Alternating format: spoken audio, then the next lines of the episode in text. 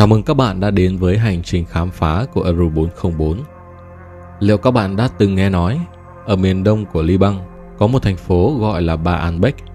Nơi đây lưu trữ một tàn tích gọi là đền Jupiter, với những khối đá có kích cỡ đồ sộ đến mức vượt quá công nghệ hiện nay hay chưa? Jupiter là tên của một vị thần trong thần thoại La Mã. Sau này người ta dùng tên này để đặt tên cho một hành tinh trong Thái Dương hệ – đó là Jupiter hay chính là sao mộc. Ngày hôm nay, Euro 404 sẽ cùng các bạn tìm hiểu về ngôi đền nguy nga này.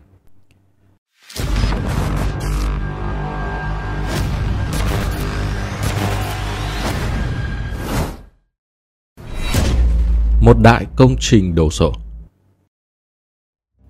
Trong khi nguồn gốc đích thực của ngôi đền tại Ba An Bách này chưa được xác minh, giới Hàn Lâm đã nói với chúng ta rằng vào năm 27 trước công nguyên, Hoàng đế La Mã Augustus có lẽ đã đưa ra một quyết định không ai có thể hiểu được.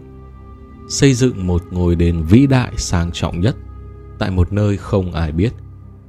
Như các bạn đang theo dõi ở đây, thì tàn tích tại Ba An hùng vĩ đến tuyệt đối với một cái sân rộng lớn được xây cất trên nền đất rộng mà ngày nay vẫn còn ba bức tường khổng lồ ngăn đỡ.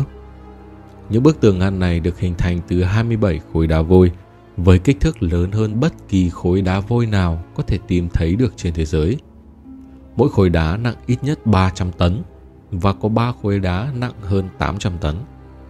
Ba khối đá này đã có được danh tiếng cho mình và thường được biết đến với tên gọi Đại Tam Thạch. Đại Tam Thạch trong những bức tường ngăn là ba trong bốn tảng đá lớn nhất từng được nhấc lên trong lịch sử. Euro 404 cho rằng đây thực sự là một công trình không thể coi thường. Đền Jupiter thật sự là một trong những ngôi đền cổ ấn tượng nhất trên thế giới. Với kích thước 88m x 48m, đứng trên một bục đài, với một bậc thang hoành tráng dẫn lên. Bục đài này thậm chí đã cao hơn 13m so với địa hình xung quanh. Nếu bạn thật sự nghĩ về tất cả những sự kiện đã được chính thức chấp nhận trong khung thời gian mà giới Hàn Lâm đã đưa ra thì sẽ thấy địa điểm được chọn cho ngôi đền sao mộc này là hoàn toàn vô lý và bạn không thể tìm được lý do thích đáng tại sao Augustus lại chọn địa điểm bà An Bách để xây một ngôi đền nguy nga như thế. Có lẽ các bạn chưa biết, vào thời La Mã, bà An Bách chỉ là một thành phố nhỏ nằm trên tuyến đường buôn bán tới Damascus. Nó không có một tầm quan trọng nào về tôn giáo hay văn hóa đối với La Mã ngoài việc là một khu vực chôn cất được yêu thích của những bộ tộc bản xứ. Thật khó hiểu là tại sao một đế chế La Mã rất ích kỷ lại phải thật sự vất vả, khó nhọc để tạo ra một công trình kiến trúc tráng lệ và xa xỉ đến thế tại Liban và tại một nơi như Bàn Bách cách rất xa La Mã. La Mã nói cho cùng là một đế quốc tham lam và họ đã từng cướp bóc rất nhiều kho tàng lịch sử của những nước khác ví dụ như những cột tưởng niệm của Ai Cập. Thời gian đó thì cũng trùng khớp với thời gian đền Jupiter đang được xây dựng. Bạn có thấy hợp lý hơn không nếu phán đoán rằng bà Anbeck có thể sở hữu cái gì đó mà người La Mã hàm muốn? Một cái gì đó mà không nơi nào, kể cả La Mã, cũng không thể cho họ được. Đó cũng chính là lý do mà có rất nhiều người ước nguyện được chôn cất tại đây. Nhưng chúng ta lại được giới Hàn Lâm khẳng định rằng không, ngôi đền chắc chắn là có nguồn gốc từ La Mã, bất khả tranh luận. Thế nhưng, có nhiều vấn đề nghiêm trọng về tuyên bố này. Khi điều tra, những khối đá trong các bức tường ngăn tại ngôi đền, rõ ràng là chúng đã bị hao mòn hơn rất nhiều so với tan tích của đền Jupiter và hai ngôi đền La Mã khác từng được xây lên tại đây. Vì đá xây lên những bức tường ngăn cũng cùng loại với ngôi đền, chúng ta có thể giả định hợp lý rằng những ngôi đá được xây dựng lâu đời hơn sẽ bị hao mòn nhiều hơn. Cũng hoàn toàn hợp lý nếu phán đoán rằng ngôi đền La Mã thật ra là sự bổ sung vào một nền tảng đã từng tồn tại trước đó rất lâu. Và điều này cũng giúp giải thích luôn tại sao một địa điểm hoang vu như vậy đã được chọn xây đền bởi vì nó cung cấp cho Augustus một nền tảng có sẵn để xây dựng ngôi đền của ông. Điều khó hiểu là tại sao cộng đồng khảo cổ chính quy lại dễ cợt ý kiến về việc những bức tường và cái bục đài có thể đã được xây dựng trước khi có ngôi đền. Mức độ hao mòn đáng kể nhìn thấy được trên những tảng đá lớn của bức tường ngăn đã quá đủ để đạt tiêu chuẩn, bằng chứng về tuổi thọ lớn hơn nhiều so với ngôi đền Jupiter. Chắc chắn rồi, nếu có một bằng chứng địa chất đáng kể đối nghịch lại với một lý thuyết, vậy thì lý thuyết đó rõ ràng là không đúng. Điều này không quá khó hiểu. Nhưng có thể đây lại chính là một vấn đề cho những học giả Hàn Lâm.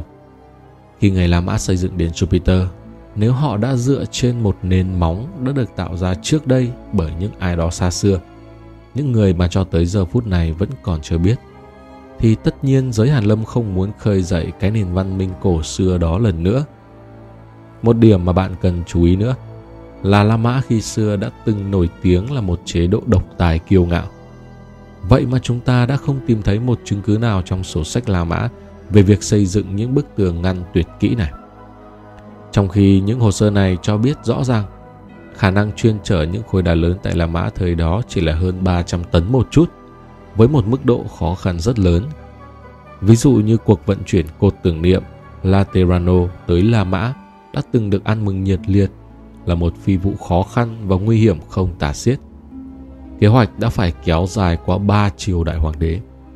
Vậy mà cuộc vận chuyển của những khối đá khổng lồ 800 tấn tại Bà Hàn Bách cho ngôi đền Jupiter lại không thấy được nhắc tới trong những sổ sách lưu trữ.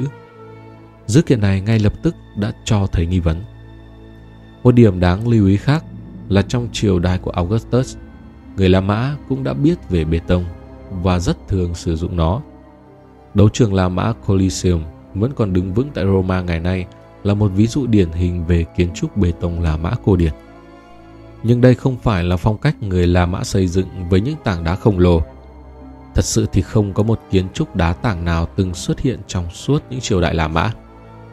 Và một điều quan trọng cuối cùng là Ptolemy sau này đã đặt tên cho bà An là thành phố mặt trời. Để một người như ông ta đặt một danh hiệu đặc biệt như vậy, rõ ràng nói lên được tầm quan trọng của nơi này.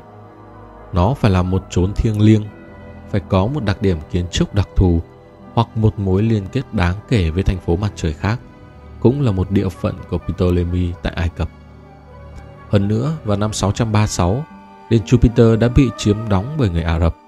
Nó đã bị biến thành một pháo đài, đồng thời họ cũng đã sửa sang thêm vào. Nghĩa là những khối đá được dùng bởi người Ả Rập được thêm vào sau những tảng đá La Mã. Và bạn có biết hay không, theo truyền thuyết của dân bản địa, Bà An Bách có thể đã từng là một trung tâm tôn giáo thờ phượng Bà An trong nền văn minh Phoenicia. Truyền thuyết Ả Rập bản xứ tương truyền rằng những tảng đá ngăn tường khổng lồ này đã có từ thời của Cain và Abel, hai anh em trong kinh thánh cựu ước. Tảng cự thạch cổ đại lớn nhất từng được biết đến.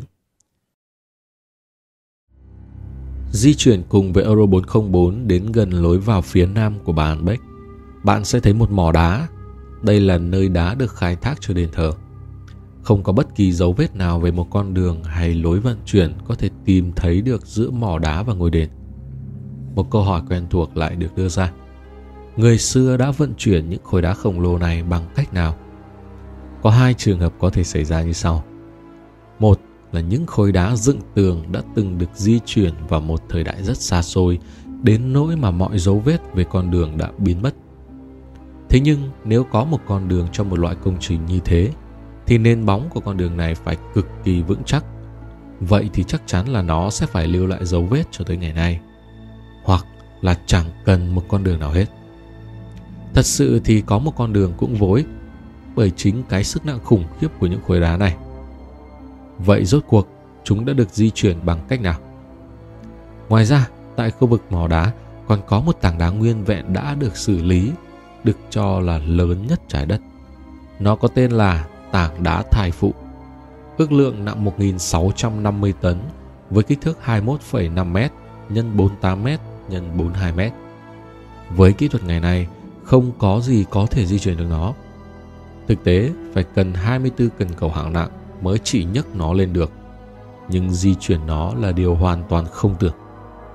Nhà nghiên cứu nổi tiếng Graham Hancock đề xuất giả thuyết cho rằng những tảng cự thạch này đã được tạc bởi một nền văn minh lâu đời hơn, có niên đại có lẽ khoảng 12.000 năm trước, và người La Mã chỉ chịu trách nhiệm xây dựng đền thờ xung quanh chúng. Euro 404 thấy rằng kể cả với công nghệ hiện đại ngày nay thì cũng phải chào thua những công trình như vậy. Thì giả thuyết cuối cùng là người La Mã xây dựng đền thờ xung quanh là thuyết phục nhất. Còn ý kiến của các bạn thì sao? Đây là công trình của một nhóm người khổng lồ hay một công nghệ nào đó của văn minh cổ đại đã bị xóa bỏ mà đến nay chúng ta vẫn không thể tìm ra được? Hãy chia sẻ và phân tích với chúng tôi ở phía dưới phần bình luận. Còn bây giờ, xin chào và chúc các bạn có một ngày làm việc hiệu quả.